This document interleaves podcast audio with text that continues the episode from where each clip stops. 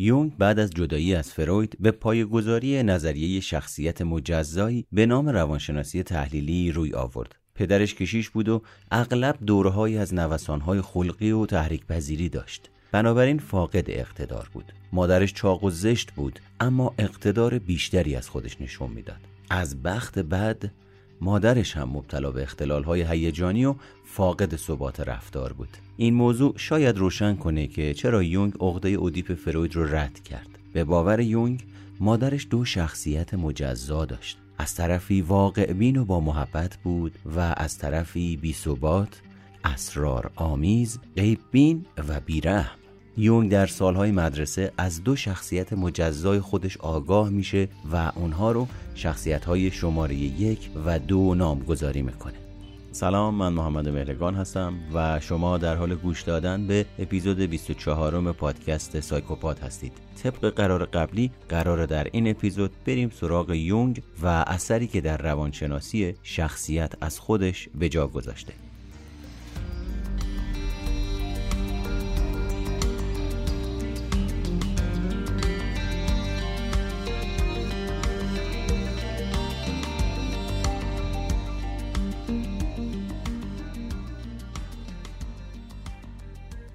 یک روانشناس به نام اولین بار یونگ را در 1930 ملاقات کرد. راستش دیدار ما جذابتر از اون بود که من انتظار داشتم. کار کردن با ایشون خیلی جالب بود. بی اندازه تجربه کاری داشت. تقریبا برام غیر ممکنه که بتونم ملاقات با یونگ رو براتون توضیح بدم. ملاقات ما نوعی اتحاد بین یک روستایی سوئیسی و یک محقق بود. شاید از روی فطرت و ذات روحانی بتوان درباره ویژگی های این مرد توضیحاتی داد.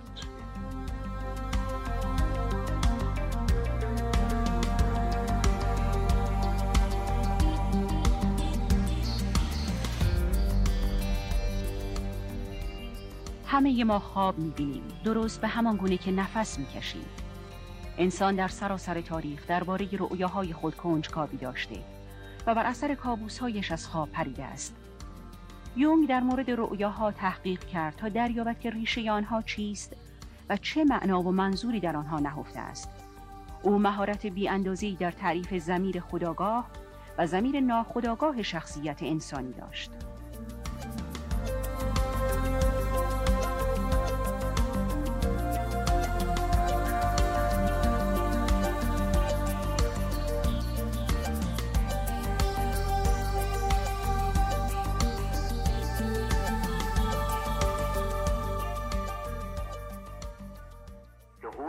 توضیح دادن درباره تمامی شخصیت انسان غیر ممکن است. زمیر خداگاه انسان را می توان توضیح داد اما توضیح زمیر ناخداگاه او ممکن نیست. زیرا زمیر ناخداگاه او همیشه در ناخداگاه باقی میماند ما واقعا ناخداگاه رو نمی‌شناسیم. یعنی ما شخصیت ناخداگاه خودمون رو نمی‌شناسیم. چیزهایی رو حس می‌کنیم حدسهایی هم می‌زنیم اما حقیقتا اون رو نمی‌شناسیم. هیچ کس نمی‌تونه بگه که پایان کار کجاست. خب می‌دونید حسن قضیه هم همینجاست و این بسیار جالبه و خدا می‌دونه ناخداگاه انسان به کجاها که نمی‌تونه برسه و ما هم در پی کشف همین موضوع هستیم. نظریه یونگ به علت تاکید بر ناخودآگاه از مهمترین نظریه ها در حوزه روانکاویه. اما با نظریه فروید تفاوت چشمگیری داره که مهمترین اون شاید این باشه که یونگ در ساخت روان آدمی برای علیت و قایت اهمیتی یکسان قائله. به نظر یونگ انسان نه تنها به سبب گذشته بلکه به آرزوی آینده هم زنده است.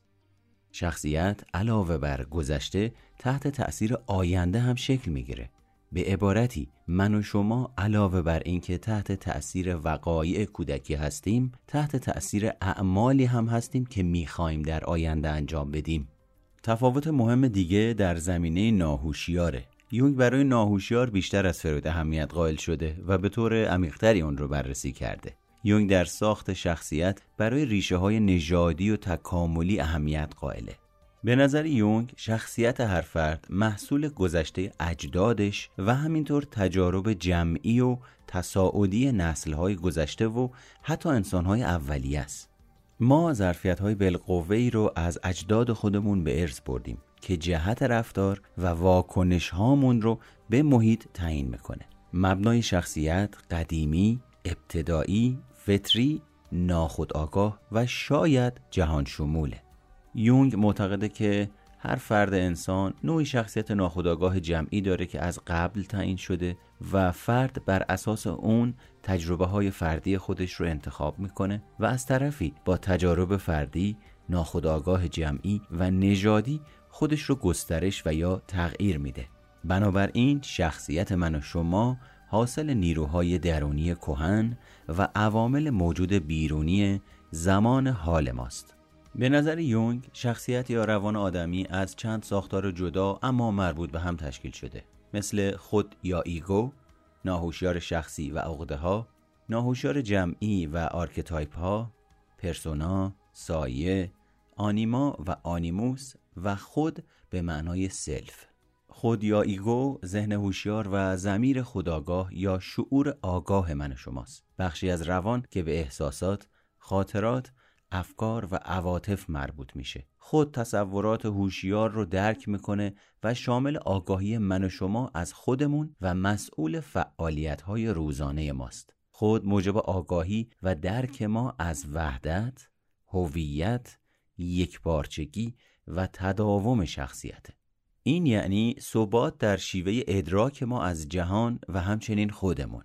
همچنین خود عملکرد انتخابی داره و تنها محرکه هایی رو به درون راه میده که پیوسته در معرض اونها هستیم. یونگ خود یا ego رو مرکز هوشیاری می‌دونست نه محور شخصیت. همینجا باید به یک نکته توجه بکنیم که بین دو خود یک خود به معنای ego و یک خود به معنای self تفاوت قائل بشیم.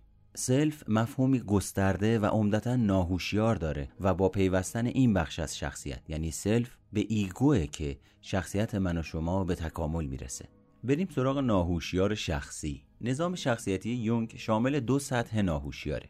یکی سطح بالاتر و سطحیتر یکی سطح عمیقتر و عمقیتر. سطح بالاتر ناهوشیار شخصی نامیده میشه و شامل تجربه هایی که سرکوب یا فراموش یا به صورت نهفته ادراک میشن.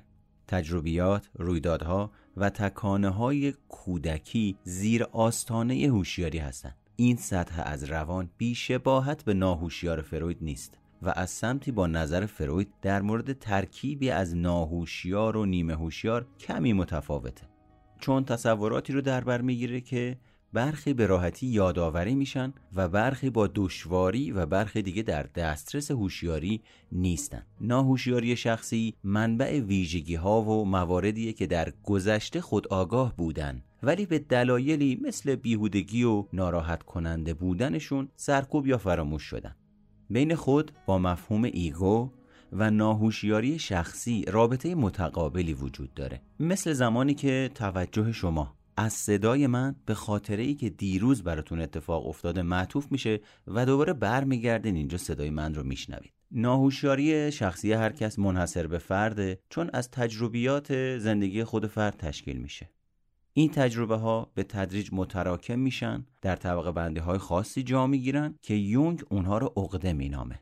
در واقع عقده محتویات ناهوشیار شخص رو در بر می‌گیره.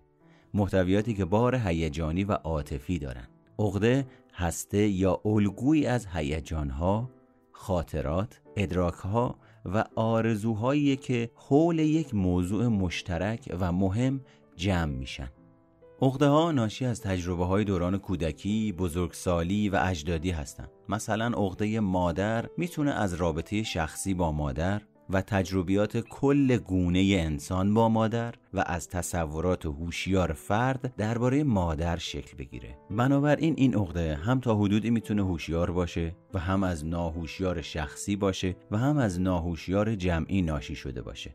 شخصی رو در نظر بگیرید که دارای یک عقده است. مثلا عقده قدرت. معمولا نسبت به قدرت اشتغال ذهنی داره و همه رفتارش در واقع در جهت درک قدرت شکل می‌گیره. این فرد ممکنه خودش به قدرت برسه یا با منابع قدرت رفت و آمد بکنه و به اونها وابسته بشه یا با اونها همانند سازی بکنه و احتمالا سوار ماشین های پرقدرت بشه. هیتلر و ناپل اون نمونه های روشنی از افراد دارای عقده قدرت طلبی هستند. به نظر یونگ عقده ها کنترل شخص رو بر عهده می‌گیرند اگرچه عقده جهت رفتار فرد رو تعیین می‌کنه شخص به این تأثیر و این تعیین جهت آگاهی نداره. در واقع عقده با هدایت رفتار من و شما تعیین می‌کنه که دنیای اطراف خودمون رو چطور درک بکنیم. البته جا داره که این رو بدونیم. عقده ها هوشیار نیستند ولی مزاحم و مخل هوشیار هستند. اگرچه عقده ها زیان آور و موجب روان رنجوریان می‌تونن سودمند هم باشن. مثل عقده کمال که فرد رو در جهت پیشرفت هدایت می‌کنه.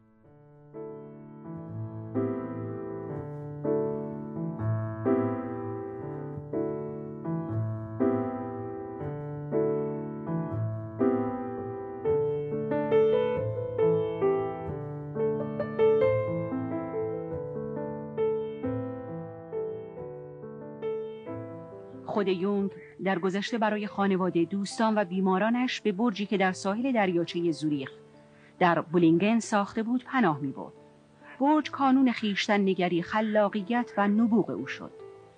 اینجا در بولینگن یونگ قطع زمین رو پیدا کرد که واقعا دست نخورده و خالی مونده بود و هیچ کس حسابی درباره اون نمی‌کرد و هیچ یک از همسایه هم فکر نمی‌کرد که این زمین را مثلا همسایه دیگه ای غصب کرده همین که آدم واردش می‌شد مثل این بود که وارد دنیای دیگه ای شده و فکر می‌کرد که یونگ این محل رو انتخاب کرده تا مظهری باشه از باورهای شخصی خودش.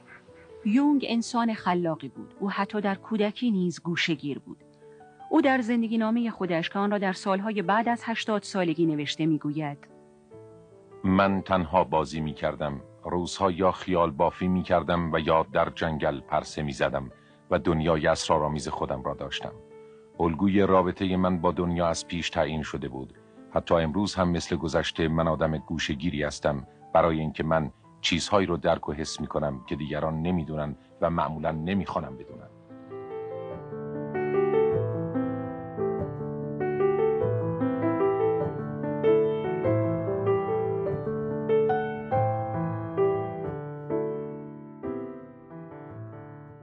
بریم سراغ ناهوشیار جمعی یا اصطلاحا فراشخصی. ناهوشیار جمعی یکی از مفاهیم ابتکاری و بحثانگیز یونگ و در این حال یک مفهوم غیر ارتودکسیه این سطح از روان دست نیافتنی ترین و همچنین قوی ترین و با نفوذترین سیستم روانه. به نظر یونگ همونطور که فرد تجربیات گذشته خودش رو اندوخته و حفظ می‌کنه نوع انسان هم به عنوان یک موجود همینطور عمل می‌کنه. نوع انسان به عنوان یک کل تجربیات انواع انسانی و ما قبل انسانی یعنی حیوانی رو اندوخته به نسلهای بعدی منتقل می‌کنه. بنابراین ناخودآگاه جمعی یا اشتراکی مخزن تمام تجربیاتیه که به صورت پتانسیل روانی در طی قرنها نسل به نسل منتقل شدن. تجربیات نیاکان ما در مورد مفاهیم همگانی مثل مادر، آب، زمین و غیره در مغز هر انسانی و در هر نسل دوباره تکرار میشه. بنابراین محتویات ناهوشیار همگانی و جهان شمول و در تمامی فرهنگ ها یکسانه. این جهان شمولی به علت تشابه ساختمان مغز در تمام نژادهای بشره که ناشی از یک تکامل نوعیه. محتویات ناهوشیار جمعی نسبتاً بدون تغییر باقی میمونن و جزی از شخصیت من و شما و مبنای عمده روانمون میشن. محتویات ناهوشیار نهفته و غیر فعال هستند و بر افکار، هیجانات، عقاید و اعمال من و شما تأثیر می‌ذارن و رفتار فعلی ما رو جهت میبخشن. اونها مسئول بسیاری از قصه ها، عقاید مذهبی و افسانه هان و همینطور موجب رویاهای بزرگ میشن.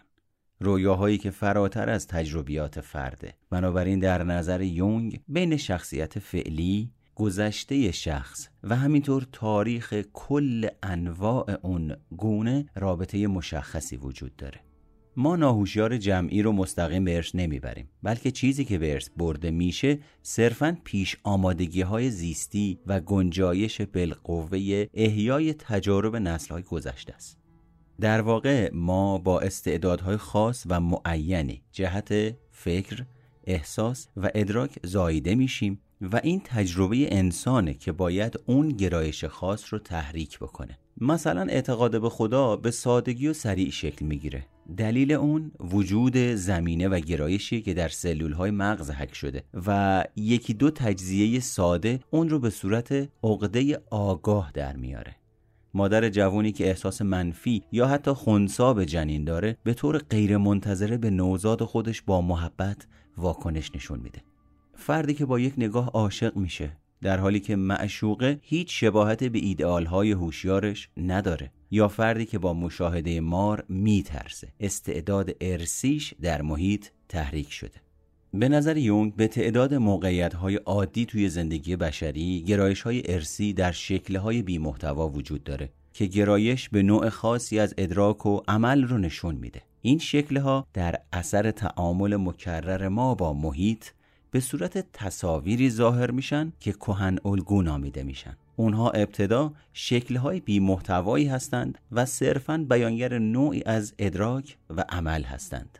کهن الگو یک تصویر ابتدایی نهفته یا یک پیش آمادگیه که وقتی با تجربه شخصی هماهنگ باشه فعال میشه و بر من و شما تأثیر می‌ذاره. برای مثال کهن الگوی مادر یعنی طرز فکر قدیمی و ایده کهن از مادر در ذهن کودک تصویری از مادر ایجاد می‌کنه که بعدا با مادر واقعی هماهنگ میشه. در واقع طفل تصوری از پیش ساخته به مادر داره که نگرش کودک به مادر رو شکل میده و مادر بعدا طوری رفتار می‌کنه که با archetype یا تصور ذهنی کودک هماهنگ و مترادف میشه.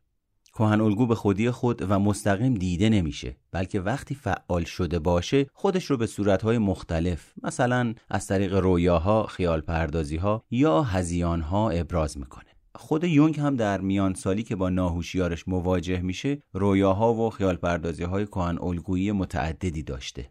خیلی خوب بهتر بریم سراغ پرسونا یا نقاب. پرسونا جنبه ای از شخصیت که من و شما به دنیا و اجتماع نشون میدیم و غیر از خود واقعیمونه. در اصل این جنبه برای ایفای نقشیه که معیارهای اجتماعی فرهنگی و سنتی از ما انتظار دارن و در اصل برای تأثیر گذاری بر دیگرانه.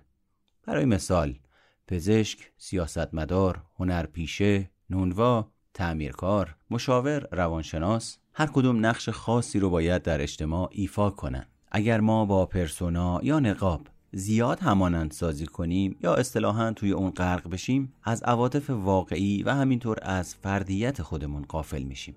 از رسیدن به خودپروری باز میمونیم و در نهایت به توقعات جامعه وابسته میشیم.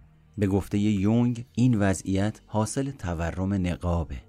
به نظر یونگ افراد باید بین درخواست های جامعه و خود واقعیشون تعادل برقرار کنند تا از نظر روانی سالم بمونن بیخبری از پرسونا، نادیده گرفتن جامعه و فریب خود و بیخبری از فردیت خود آلت دست جامعه شدن و فریب دیگرانه.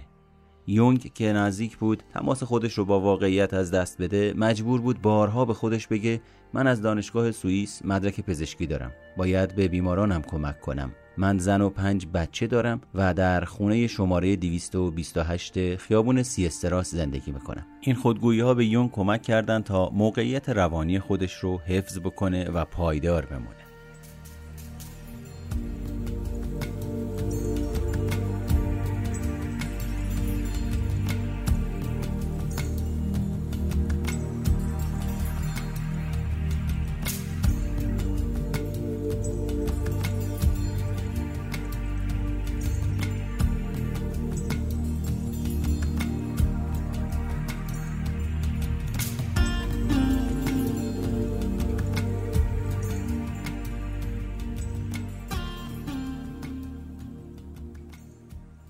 دکتر دیتر بومن یکی از نوه های یونگ است. او همچنین یکی از روانکاوان مکتب یونگ است که در زوریخ به کار مشغول است. او از آن آدمهایی نبود که به خودش حالت یک آدم مقتدر و یا برتر رو بده. وقتی که حال روحیش بد می‌شد رفتارش غیر قابل پیش بینی و ترسناک به نظر می اومد برای اینکه اون به طور مخصوصی بد اخلاق می‌شد و آدم نمی‌دونست چه کار باید بکنه و چطوری اونو درک کنه اما به محض اینکه خودشو خالی می‌کرد و خشم یا فشارهای عصبیش رو بیرون میریخت اون وقت خیلی سریع کارش رو از سر می‌گرفت و سعی می‌کرد علتش رو پیدا کنه و معمولا هم نتیجه های خیلی مفید و التیام بخشی می‌گرفت.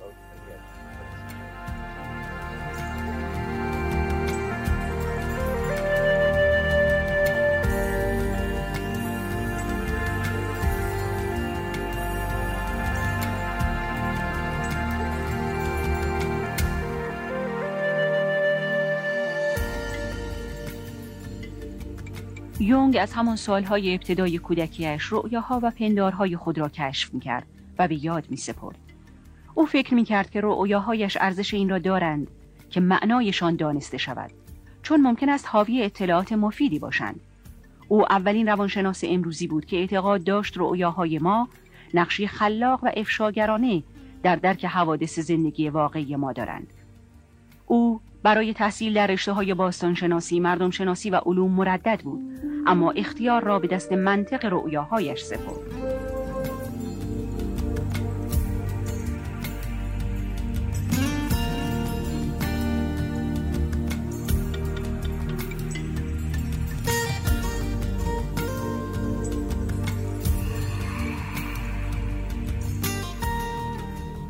من در اولین خوابی که دیدم در جنگلی بودم که در کنار رودخانه راین گسترده شده بود. دیدم که به یک تپه رسیدم به تلی از خاک که از کندن قبر جمع شده بود. من هم دستها را بالا زدم و کندم.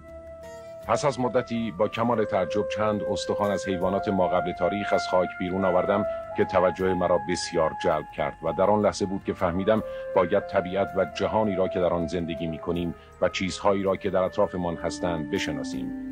خواب دوم من این بود که دیدم باز در جنگلی هستم که رشت نهرهای آب آن را احاطه کرده و در تاریکترین قسمت استخری دایره شیخ قرار گرفته است و دور تا دورش با انبوهی از گیاهان کوچک پوشیده شده. در استخر موجودی بسیار عجیب که نیمی از آن در آب بود دیده می‌شد. یک حیوان گرد و از بی نهایت سلول های کوچک یا اندامهایی به شکل شاخک تشکیل شده بود که در قوس و قزحی از نور ضعیف خودنمایی می‌کرد. این خواب میل شدیدی به دانش اندوزی در من بیدار کرد و تمام دودلی ها را در من از بین برد.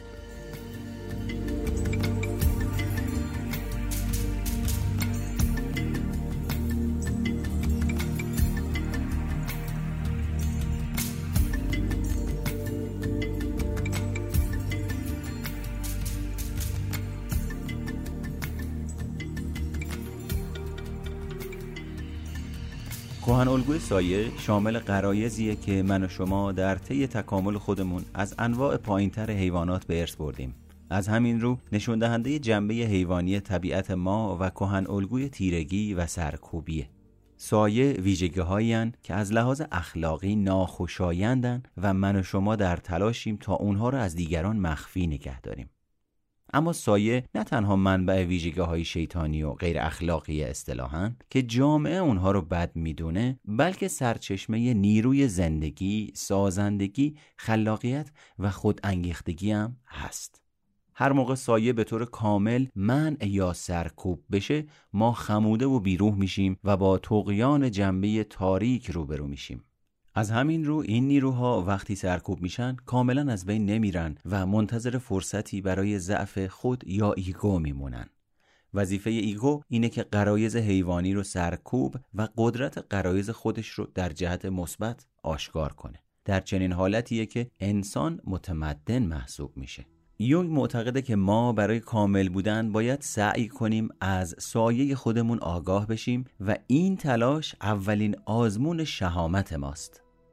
گرفتار شدن در تیرگی درون به منزله تحقق بخشیدن به سایه است. سایه تا حدودی شبیه نهاد در نظریه فرویده.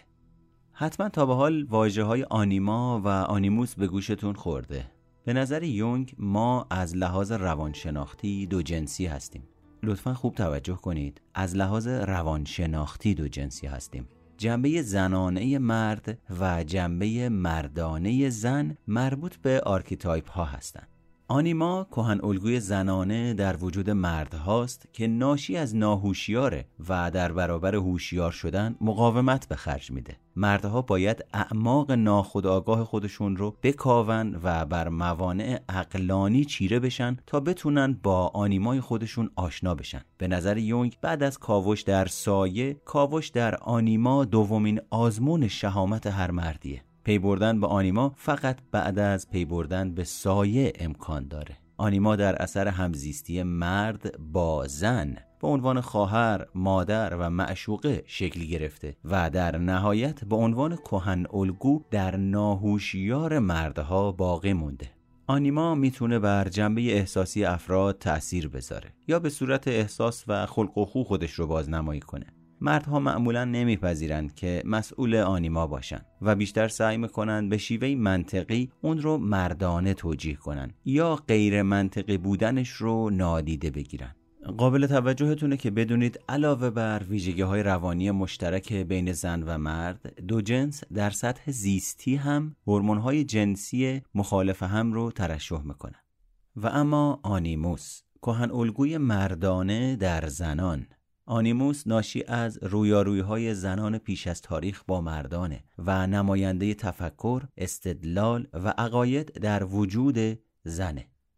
این ویژگی های جنسی متضاد در مرد و زن یعنی همون آنیما و آنیموس به سازگاری و بقای بشر کمک می‌کنن. چون موجب درک بهتر از جنس مقابل میشن و به فرد آمادگی میدن تا ویژگی های معینی از جنس مکملشون رو دوست داشته باشن. یونگ معتقد بود هر دو جنس باید آنیما و آنیموس رو همراه با ویژگی های خودشون نشون بدن وگرنه اونها غیر فعال باقی میمونن و موجب عدم تعادل شخصیت میشن.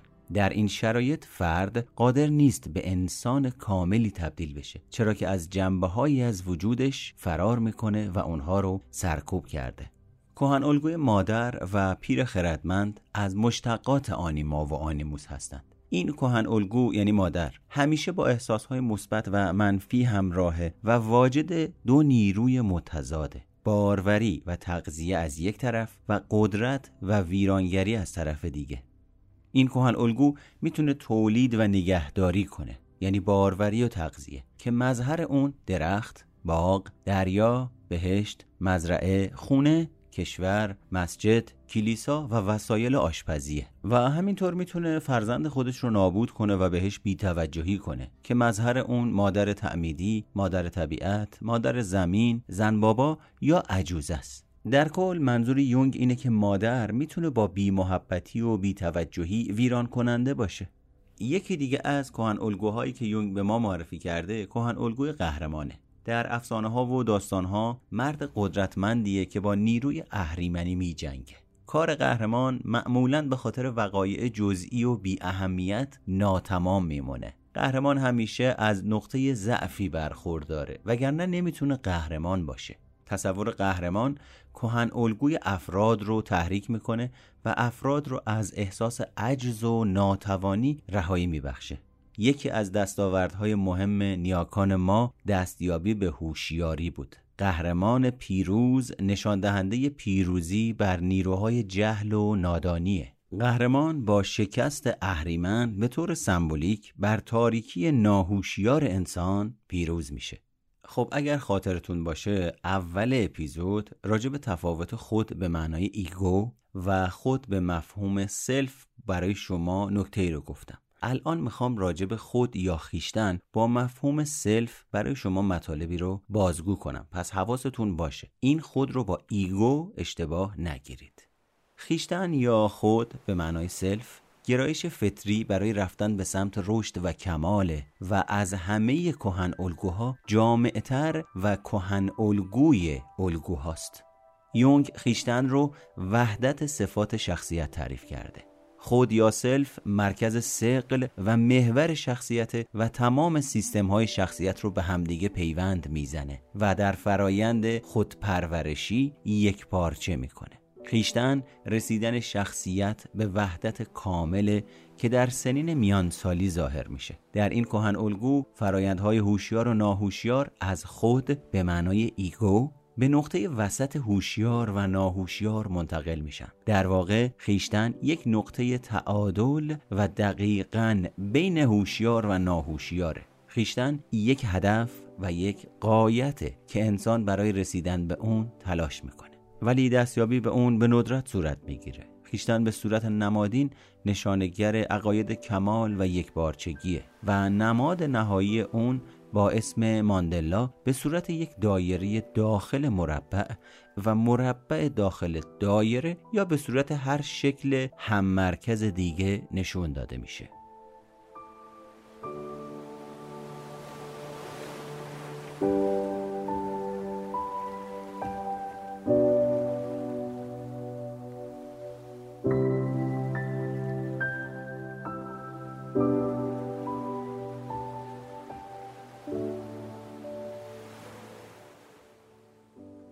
یون که در اصل سوئیسی بود عاشق مناطق کوهستانی بود و زمانی را که در میان کوه و دریا زندگی می کرد بسیار سرزنده به نظر می رسید.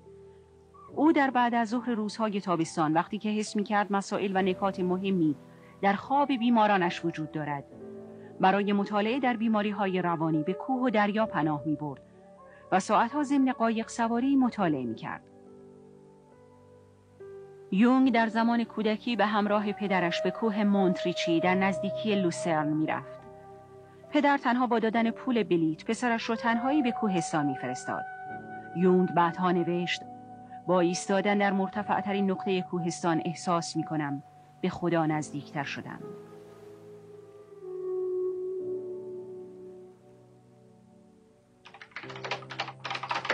واقعیت روح مبنای تمام کارهای تحقیقاتی یونگ بود و اثر آن چنان بود که کلمات تازه‌ای را وارد زبان روزمره ما کرد.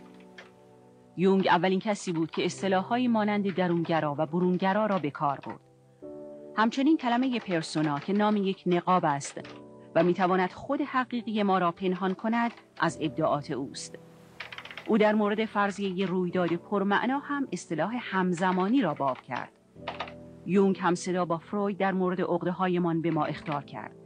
او زمیر ناخداگاه را اینگونه تعریف کرد. هر چیزی که از آن آگاهی دارم به آن فکر می کنم هر چیزی که درباره آن آگاهی داشتم اما اکنون آن را فراموش کردم هر چیزی که من به کمک احساسم آن را دریافت کردم هر چیزی که به صورت غیر ارادی آن را احساس می کنم یا با آن فکر می کنم و یا به یاد می آورم آن را می خواهم و انجامش می دهم و تمامی چیزهایی که در آینده در من شکل خواهد گرفت و گاهی به خداگاه من خواهد آمد تمام اینها محتوای زمیر ناخداگاه مرا تشکیل می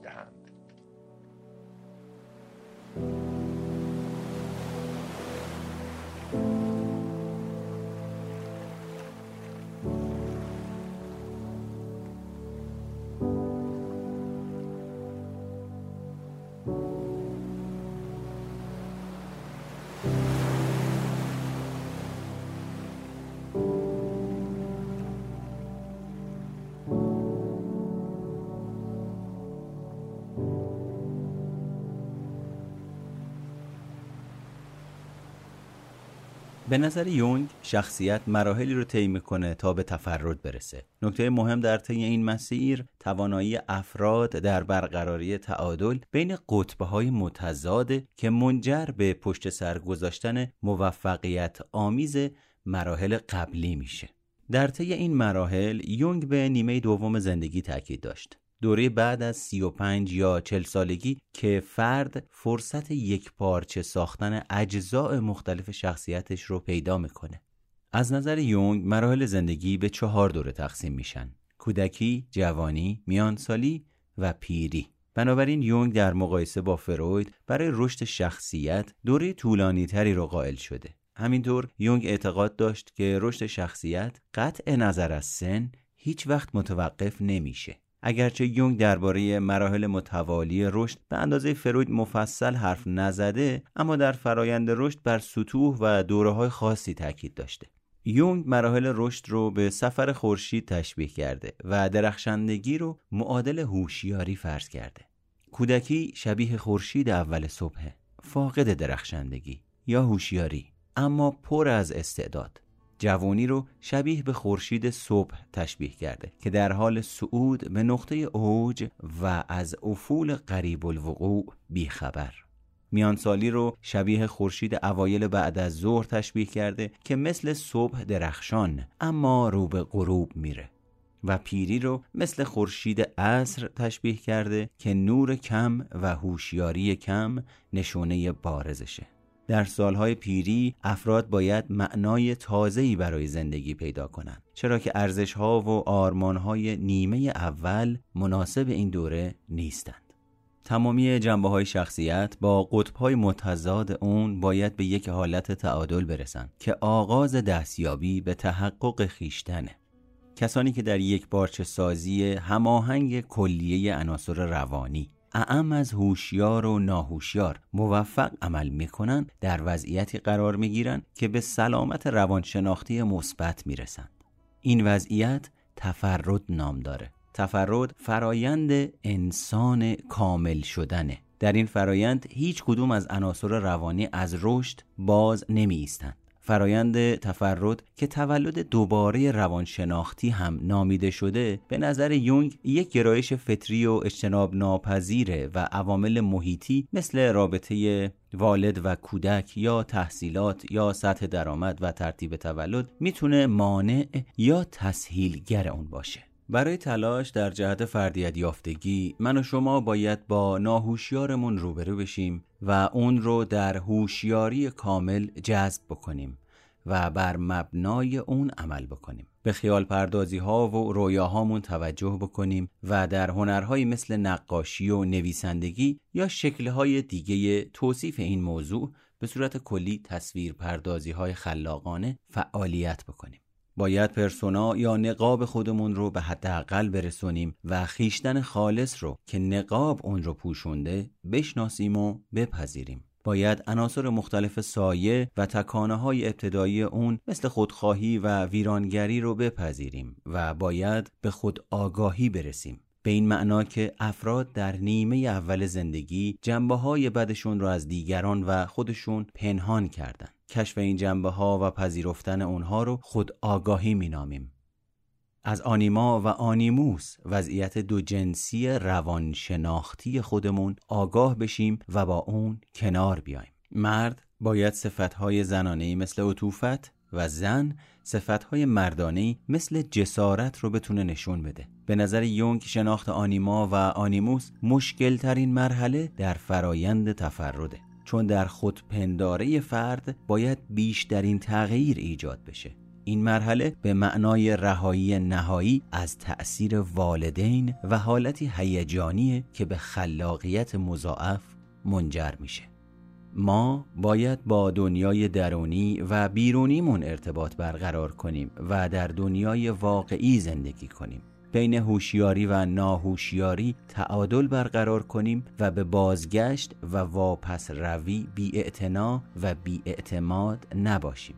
وقتی ساختارهای روان همگی و در هماهنگی با هم رشد کردند و از هم متمایز و مشخص شدن همه دوباره باید یک بارچه بشن و یک کل رو تشکیل بدن که از اون به تعالی یاد میشه تعادل بین بخش های شخصیت یا نظام های روان از طریق سه مفهوم تضاد، وحدت و جبران شکل می‌گیره و به سمت مرحله رشد کامل حرکت می‌کنه. تضاد یک عامل زیربنایی و منبع انرژی مثل تضاد بین درونگرایی و برونگرایی آنیما و آنیموس. تضاد بیش از حد به روان رنجوری و یا روان پریشی منجر میشه. عامل وحدت به یک بارچگی و ادغام و کلیت اونها اشاره داره. از طریق جبران یک ساختار می‌تونه برای غلبه بر ساختار دیگه وارد عمل بشه. اگر فردی خیلی برونگرا باشه ناهوشیاری اون به گونه ای عمل می‌کنه که درونگرایی منع شدهش فعال بشه. اگر عامل وحدت در کار نبود تسلط افراطی یک کار کرد می‌تونست خطرناک باشه و به ناسازگاری منجر بشه.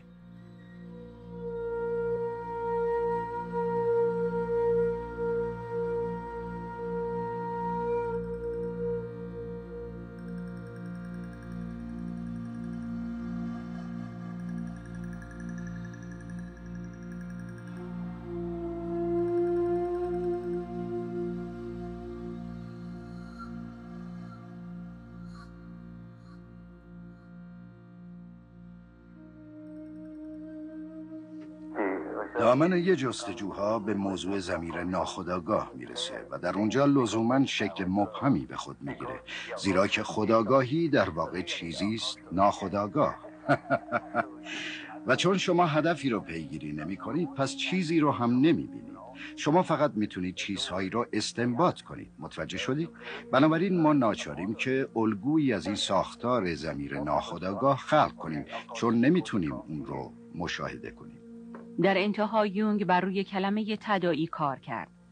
این آزمایش ابزارهایی را برای مشخص کردن چیزی که او نامش را عقده گذاشت فراهم کرد.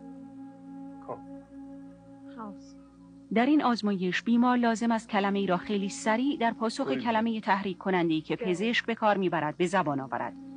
پاسخ و ضربان نبض و تنفس بیمار همزمان اندازه گیری می شود. یونگ می‌خواست بداند چرا بعضی از آزمایش های تدایی باعث تردید یا نگرانی بیمار می شود. من شروع کردم به مطالعه لحظه هایی که در حین آزمایش توجه و یا ظرفیت شخص مورد آزمایش ظاهرا دچار تزلزل و یا ناپدید شدن می‌شد و خیلی زود فهمیدم که این به موضوعاتی از زندگی خیلی خصوصی شخص مورد آزمایش مربوط میشه که در اون لحظه به اونها فکر نمی کرده و یا به عبارت دیگه در زمیر ناخداگاهش بوده. و این حالت من از زمیر ناخداگاه آمده و صدی جلوی راه بیان او ایجاد کرده. این دقیقا آغاز تمام تحولات روانشناسی یونگ. یعنی زمانی که او آزمایش تداعی معانی رو شروع کرد کشف کرد که همیشه تداخلهایی از جای دیگر و یا از طرف کسی دیگر وجود دارد که ما سعی می‌کنیم دربارهش واکنش نشان بدهیم و چنین بود که او این مرحله را عقده نامید.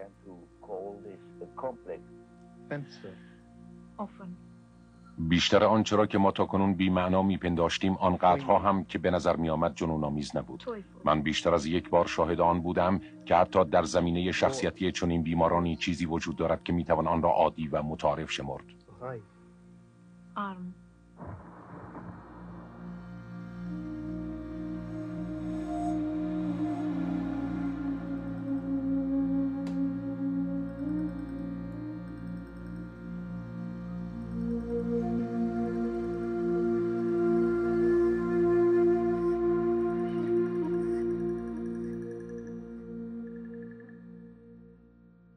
نگرش در نظر یونگ به معنای آمادگی برای عمل یا واکنش در جهتی خاصه. یونگ معتقد بود هر شخصی قابلیت هر دو نگرش درونگرایی و برونگرایی رو داره ولی یکی بارز و غالبه و اون یکی که غیر مسلطه به ناهوشیاری شخص وارد میشه و بر رفتار اثر می‌ذاره. مثلا فرد درونگرا گاهی برونگرایی نشون میده. یا جذب آدم برونگرا میشه یا آرزو می‌کنه که موجودی اجتماعی باشه. مثل سایر نیروهای متضاد این دو نگرش هم رابطه تعدیل کننده با هم دارن. درونگرایی به انزوا، خجالتی بودن و تمرکز بر خود اشاره داره. به نظر یونگ در درونگرایی انرژی روانی به سمت درون و دنیای ذهنی جریان داره. افراد درونگرا با دنیای درونیشون خیال پردازی ها، رویاها، برداشت های ذهنی هماهنگ هستند. البته دنیای بیرونی هم به طور انتخابی و طبق دیدگاه ذهنی خودشون درک می‌کنن. درونگرایی در نظریه یونگ با شخصیت شماره دو کودکی خود یونگ با رویاهاش با ناهوشیار در میان سالگی و مکالمش با آنیما و آنیموس بی ربط نیست. با اینکه یونگ در میان سالی سعی داشت با سفر اکتشافی به درون خودش بیشتر خودش رو بشناسه این سفر کاملا درون گرایانه نبود. یونگ می‌دونست که اگر تماس خودش رو با دنیای بیرونی از دست بده کاملا تحت سلطه دنیای درونیش قرار می‌گیره. او که میترسید روان پریش بشه مجبور بود تا جایی که امکان داره زندگی عادی رو در پیش بگیره. از طرف دیگه برونگرایی به مردم آمیزی پذیرا بودن و پرخاشگری از لحاظ اجتماعی اشاره داره. در برونگرایی انرژی روانی به سوی جهان خارج و بیرون جریان داره. برونگراها بیشتر تحت تأثیر محیطن و تمرکزشون به سمت دنیای عینیه. اونها عملگرا و واقع بین هستند مثل شخصیت شماره یک یونگ و به نگرش ذهنی مشکوک هستند. خلاصه افراد نه درونگرای کامل و نه برونگرای کاملن. ما اغلب تحت تأثیر دنیای ذهنی و عینی هستیم. افرادی که از نظر روانی سالمن بین دو نگرش تعادل برقرار می‌کنن و در دنیای عینی و ذهنی به طور یکسان احساس آرامش می‌کنن. این نگرش ها معایب و مزایای خاص خودشون رو دارن. از همین رو ارزش برابر دارن. به باور یونگ نظریه فروید برونگرا و نظریه ادلر درونگراست. اون نظریه خودش رو متعادل می‌دونست چرا که دنیای ذهنی و عینی رو با همدیگه یک جا میپذیرفت. خب تا اینجا با دو نگرش به عنوان درونگرایی و برونگرایی آشنا شدیم. الان می‌خوایم با کارکرده ها آشنا بشیم. در مجموع چهار کارکرد وجود داره. کارکردهای تفکر و احساس به عنوان کارکردهای منطقی و کارکردهای متضاد حسی و شهودی کارکردهای غیر منطقی هستند. چرا؟ چون از استدلال بهره نمی‌گیرم. من و شما همونطور که قابلیت استفاده از نگرش های درونگرایی و برونگرایی رو داریم قابلیت استفاده و داشتن هر چهار کارکرد رو یعنی فکر، احساس، شهود و حس رو داریم. توجه کنید که وقتی یک کارکرد مسلطه سه کارکرد دیگه در ناهوشیاری قرار دارن. تنها یک زوج از کارکردها می‌تونه مسلط باشه. پایگاه یا نیروی برابر وجود نداره و در هر زوج تنها یکی از کارکرده می‌تونه مسلط باشه. چرا؟ چون متضاد هستند. با این حال ممکنه یک نماینده از هر زوج منطقی یا غیر منطقی بتونن با هم به صورت مسلط ظاهر بشن. مثل کارکرد حسی با فکری یا کارکرد احساسی با شهودی. اما یکی از اونها مسلطه و دیگری نقش مکمل رو داره. کارکرد تفکر و احساس تفاوتها و ارزیابیها رو درباره تجربه من و شما ارائه میدن و به توانایی سازماندهی و طبقه بندی تجربی توجه دارن مثلا دوست داشتن یا نداشتن یک تجربه منوط به احساس و قضاوت هوشیار درباره درستی یا نادرستی اون در واقع منوط به فکره. از طرفی شهود و احساس تجربه رو تجربه می کنند نه ارزیابی. حس از طریق حواس تجربه رو بازسازی می‌کنه. بینایی، شنوایی، بویایی، لامسه و چشایی. اما شهود ربطی به محرک خاص در دنیای بیرون نداره بلکه دریافت اطلاعات از طریقی غیر از حواسه. یا اصطلاحا درک بدون واسطه. به طور خلاصه حس به افراد میگه چیزی وجود داره. تفکر یاری می‌کنه معنای اون رو تشخیص بدن احساس ارزش اون رو براشون تعیین می‌کنه و شهود به افراد امکان میده اون رو بشناسن. بدون اینکه از چگونگی شناختشون آگاه باشن. تفکر به فعالیت منطقی اقلانی اشاره داره که زنجیره افکار رو تولید می‌کنه و می‌تونه بسته به نگرش ما درونگرا یا برونگرا باشه. احساس فرایند ارزش قائل شدن برای یک عقیده یا رویداده ولی محدودیت های خاص خودش رو داره و نباید با حس یا شهود اشتباه گرفته بشه. وقتی کسی میگه احساس می‌کنم این سطح صافه به کارکرد حسی و وقتی میگه امروز روز شانس منه به کارکرد شهودی اشاره داره. احساس از هیجان هم باید متمایز بشه. وقتی ارزش گذاری به حدی باشه که منجر به تغییرات فیزیولوژیکی در وجود من و شما میشه هیجان نام می‌گیره. احساس ارزش گذاری هوشیار و نسبتا خونساست. اما حس فرایند دریافت محرک و تبدیل اون به ادراک توسط قوه بینایی، چشایی، شنوایی، بویایی و لامسه. حس کردن ادراک فرد از محرک های مادی محیطیه که به صورت واقعیت های اولیه وجود دارن. و در نهایت شهود درک فراتر از فعالیت های هوشیاره. شهود از این نظر که بر اساس واقعیت های مطلق و اولیه قرار داره واقعیت هایی که مواد خام احساس و ادراک هستند منظورمونه. شبیه حس کردنه. اما خلاقتره و اغلب عناصری رو به هوشیار اضافه یا از اون کم می‌کنه. این جنبه تفاوت اون رو با حس روشن می‌کنه. به نظر یه خورده پیچیده میاد نه؟ هیچ اشکالی نداره. به گوش دادن پادکست ادامه بده.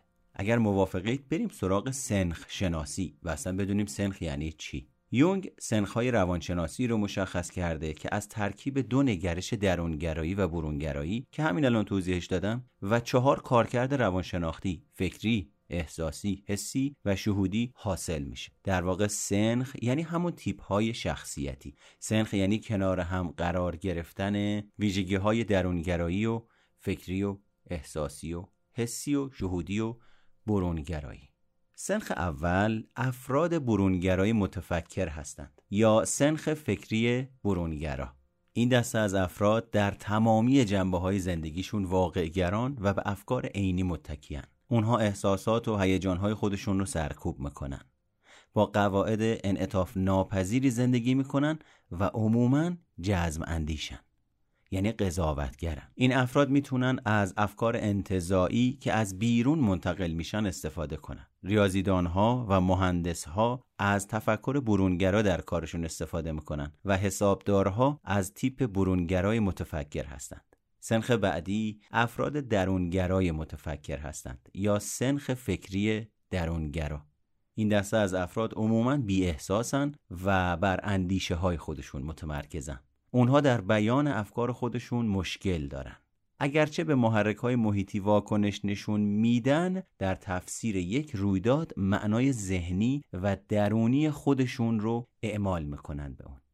اونها عموما به دیگران بیتوجهن و سازگاری خوبی با اونها ندارن فیلسوف ها و مخترع ها جزو این تیپ هستند. به این خاطر که واکنش اونها به دنیای بیرونی خیلی ذهنی و خلاقه و اطلاعات قدیمی رو به صورتهای جدید تفسیر می‌کنن. اگر تفکر درونگرایی دچار افراد بشه منجر به افکار اسرار آمیز غیر خلاق میشه که به دلیل خصوصی بودن و فرد ویژه بودنشون فایده و معنایی برای سایرین ندارند سنخ بعدی برونگرای احساسیه یا سنخ احساسی برونگرا این افراد مطیع ارزش های بیرونی، اصول اخلاقی و آداب و رسوم و معیارهای قضاوتی. اونها برای ارزش قائل شدن از اطلاعات عینی استفاده می‌کنن و تفکراتشون عموما بازداری شده است و خیلی توسط عقاید ذهنیشون هدایت نمیشن. نسبت به عقاید و انتظارات دیگران حساسیت غیر معقولی دارند و به شدت هیجانی هستند. در موقعیت های اجتماعی راحتن و همینطور حاضر جواب و دوست داشتنی هستند به وقت اطاعت از معیارهای اجتماعی ممکنه تصنعی، سرد و غیر قابل اعتماد باشند و قضاوتهای ارزشی اونها ساختگی و کاذب به نظر برسه. تاجرها و سیاستمدارها جزو این سنخ هستند چون قضاوت کردن ارزشی نیازمند اطلاعات عینیه تیپ یا سنخ بعدی درونگرای احساسی یا سنخ احساسی درونگرا نام داره قضاوت های ارزشی اونها به جای واقعیت های عینی بر مبنای برداشته ها و اطلاعات ذهنی شخصیشونه. این افراد آروم، متواضع، کم حرف، اسرار آمیز و دست نیافتنی ابراز بیرونی هیجان در این افراد سرکوب شده و به دنیای عینی به ویژه به احساسات و افکار دیگران بی و کم توجه هستند و همین باعث ناراحتی و نگرش سرد دیگران نسبت به اونها میشه. منتقدین هنری از سنخ احساسی درونگرا هستند. بریم سراغ سنخ بعدی برونگرای حسی یا سنخ حسی برونگرا. این افراد شدیداً واقعگرا هستند. اونها محرک های بیرونی رو به طور عینی درک می‌کنن. تقریبا همونطور که این محرک ها وجود دارن. به طوری که نگرش های ذهنی اونها محتوای حسی اونها رو چندان تغییر نمیده. این سنخ بر شادی و لذت توجه دارن و در پی تجارب و حسهای جدید هستند اونها تا اندازه زیاد با افراد و موقعیت های مختلف سازگارن و تشخیصشون با تشخیص های اغلب افراد هماهنگه مشاقلی مثل نمونه خانی و نقاشی ساختمان از این سنخ هستند. سنخ بعدی افراد درونگرای حسی نام داره یا سنخ حسی درونگرا. افرادی از دنیا بریده و غیر منطقی و به جای خود محرک ها به وسیله تعبیر و تفسیرشون از محرک های حسی هدایت میشن. این دسته از افراد بر حس ها تمرکز دارند و عمدتا تحت تأثیر حس کردن های ذهنی، دیدنی، شنیدنی، چشیدنی و لامسه‌ای قرار دارند. به اکثر فعالیت های انسان به دیده خیرخواهی و سرگرمی نگاه می‌کنن. به زیبایی شناسی حساسند و شهود رو سرکوب می‌کنند اگر فرد درونگرای حسی به تصویری نگاه کنه و بخواد اون رو باز آفرینی کنه تصویری که باز آفرینی می‌کنه با تصویر اصلی متفاوته. ولی بازسازی یک فرد برونگرا با تصویر اصلی چندان تفاوتی نمی‌کنه. نگرش درونگرای حسی رو می‌تونیم به این صورت معلوم کنیم که اگر از چند نفر بخوایم تصویری رو که برای مدت کوتاهی بهشون نشون میدیم به دقت باز آفرینی کنن یا بکشن افراد برونگرای حسی در باز آفرینی هاشون تفاوت خیلی کمی دیده میشه. در صورتی که تعبیرهای افراد درونگرای حسی بسیار شخصی و فرد ویژن نقاش های پورتره به ویژه اونهایی که نقاشی های بسیار شخصی دارن از سنخ درونگرای حسی هستند. اونها پدیده های عینی رو تبدیل به ذهنی می‌کنن و به دیگران معنای جدیدی انتقال میدن. اگر این نگرش دوچار افراد بشه امکان داره به توهمات یا گفتار غیرقابل درک و پیچیده منجر بشه. سنخ بعدی برونگرای شهودی یا سنخ برونگرا نام داره. این افراد اگرچه گرایش به واقعیت های بیرونی دارن اونها رو فقط به صورت نهانی و زیر آستانهی درک می‌کنند نه با حس. افراد شهودی جلوی حسهای قویشون رو می‌گیرن و با شمها و گمانها که مغایر اطلاعات حسیان پیش میرن چرا که حسها منحرف کننده هستند برای این دسته. اونها خلاق هستند جذب عقاید جدید میشن و در ترغیب دیگران به پیشرفت و عمل توانایی دارند. مخترعان که راه حل‌های ناهوشیار رو در مسائل عینی به کار می‌گیرن در این تیپ میگنجند. از نظر یونگ افراد برونگرای شهودی به دلیل توانایی فراوان در استفاده از فرصتها در تجارت و سیاست کارایی بالایی از خودشون نشون میدن. و اما تیپ آخر درونگرای شهودی یا سنخ شهودی درونگرا. این افراد با ادراک واقعیت های ناهوشیار ذهنی هدایت میشند توجه اونها به شهود ممکنه انقدر زیاد باشه که ارتباطشون رو با واقعیت از دست بدن یا کم بشه. ادراک های اونها بسیار قویه و قادرن تصمیم های بزرگی بگیرن. دیگران اونها رو عموما درک نمی‌کنن و به نظرشون عجیب و غریب میان. این افراد خودشون هم ممکنه درک روشنی از اندیشه هاشون نداشته باشند ولی توسط همون انگیزه ها هدایت میشند. کارکردها در وجود من و شما به صورت سلسله مراتبی هستند. ما معمولا یک کارکرد رو پرورش میدیم و با تکیه بر همون کارکرد مسلط با دنیا برخورد می‌کنیم. برخی دیگه از ما دو کارکرد و افراد پخته که خیلی کم هستند سه کارکرد رو در وجود خودشون پرورش میدن. به نظر یونگ کسی که به تفرد رسیده باشه هر چهار کارکرد رو در حد عالی در وجودش پرورش داده. چهار کارکرد مثل قطب نمایی میمونن که خود در مرکز اون قرار داره. اگرچه اقربه به یک طرف متمایله اما از چهار طرف به عنوان راهنما استفاده میشه.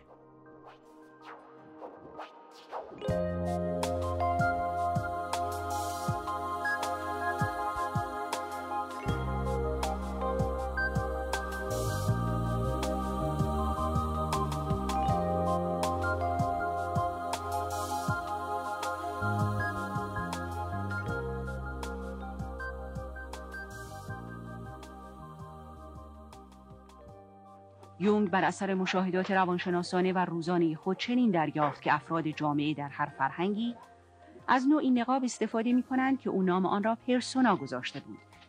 این کلمه در زبان لاتین نقاب بازیگری معنا می دهد. پرسونا تا اندازه نتیجه نیازهایی است که بدون شک یک جامعه دارد. و از طرف دیگر هم نمادی از کنار آمدن انسان است با چیزی که می‌خواهد باشد و یا می‌خواهد که به نظر بیاید. حال باید گفت که این نقاب نشان دهنده شخصیت واقعی انسان نیست. اگرچه مردم میل دارند که به شما اطمینان بدهند که آنچه که نشان می‌دهند شخصیت حقیقی آنهاست اما در واقع چنین نیست. به کار بردن نقاب پرسونا تا آنجا اشکالی ندارد که شما می‌دانید با آنچه که به نظر می رسید یکی نیستید و با آنها فرق دارید. در این مورد به هیچ وجه نمی توان شک کرد.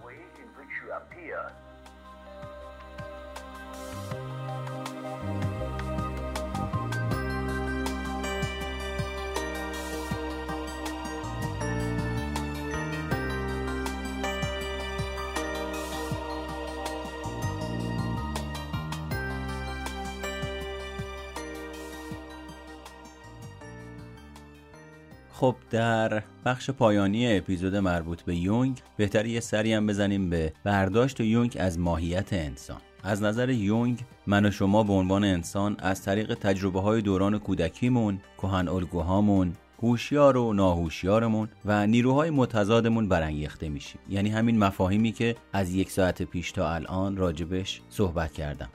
هرچند توی نظام یونگ فضای بیشتری برای اراده آزاد و خودانگیختگی که از سایه به وجود میاد. وجود داره نظرش درباره انسان نه جبرگرا بوده و نه هدفمند نه نگر بوده و نه قایت نگر صرف. در حقیقت یونگ معتقده که تجربه های دوران کودکی من و شما اهمیت دارن اما اونها کاملا شخصیت ما رو شکل نمیدن. افراد بیشتر تحت تأثیر تجربه های دوران میان سالی امیدها و انتظارات آینده خودشون قرار دارن. نظر یونگ رو در بعد وراست و محیط برخی از فیلسوفان و روانشناس ها میان رو می‌دونن و برخی متمایل به جنبه زیستی یا همون وراست. به خاطر اینکه ناهوشیار جمعی بخشی از وراست زیستی انسان هاست. همینطور یونگ در بررسی های مختلف شباهت در بین افراد رو بیشتر از ها پیدا کرده. به هر حال هدف شخصیت فردیت یافتگی یا تحقق خیشتن به معنای سلفه. و روند گرایش به طور فطری به سمت خودشکوفاییه ولی محیط می‌تونه تسهیلگر یا بازدارنده باشه. از دیدگاه یونگ انواع عقده ها و کهن الگوها ماها رو افسون کردن و مسبب بسیاری از گفتارها و اعمال و اغلب رویاها و خیال پردازی ها هستند. به اعتقاد یونگ هر نفر فقط در نیمه اول زندگی منحصر به فرده. افراد وقتی در میان سالی به مقداری از فردیت می‌رسن شخصیت همگانی پیدا می‌کنن. شخصیتی که در اون یگانگی از بین میره و هیچ جنبه ای از شخصیت بر جنبه دیگه برتر نیست. به طوری که نمی‌تونیم افراد رو در تیپ شخصیت خاصی بگنجونیم. نظریه یونگ در مقابل نظریه فروید خوشبینانه تر و امیدوار کننده است. انسان ها دائم در حال پیشرفت و ترقی انسان امروز نسبت به نیاکان خودش پیشرفت معنادار و چشمگیری را از خودش نشون داده. از همین رو یونگ معتقد بود در قرن 21 انسانها به الگوی پیشرفته تری تبدیل میشن. دیدگاه یونگ تا حدودی آینده نگر و قایتگراست یونگ با تایید مطلق تمام جنبه هایی که شخصیت رو می‌سازن روان رو تحسین می‌کنه.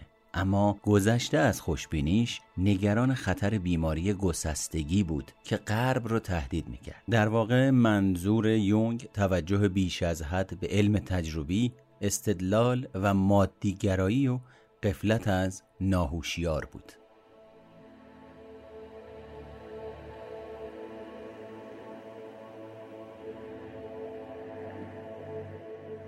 خب این هم از اپیزود 24 پادکست سایکوپاد با موضوع یونگ و روانشناسی شخصیت. امیدوارم از این محتوا به خوبی استفاده بکنید و سالم استفاده بکنید و اگر خواستید با من در تماس باشید می‌تونید از طریق آیدی اینستاگرامم به نشونی MO مهرگان یا مو مهرگان با من در تماس باشید. تا اپیزود بعدی که راجع به ادلر و روی کردش نسبت به شخصیت برای شما صحبت می کنم شما رو به خدای بزرگ میسپارم.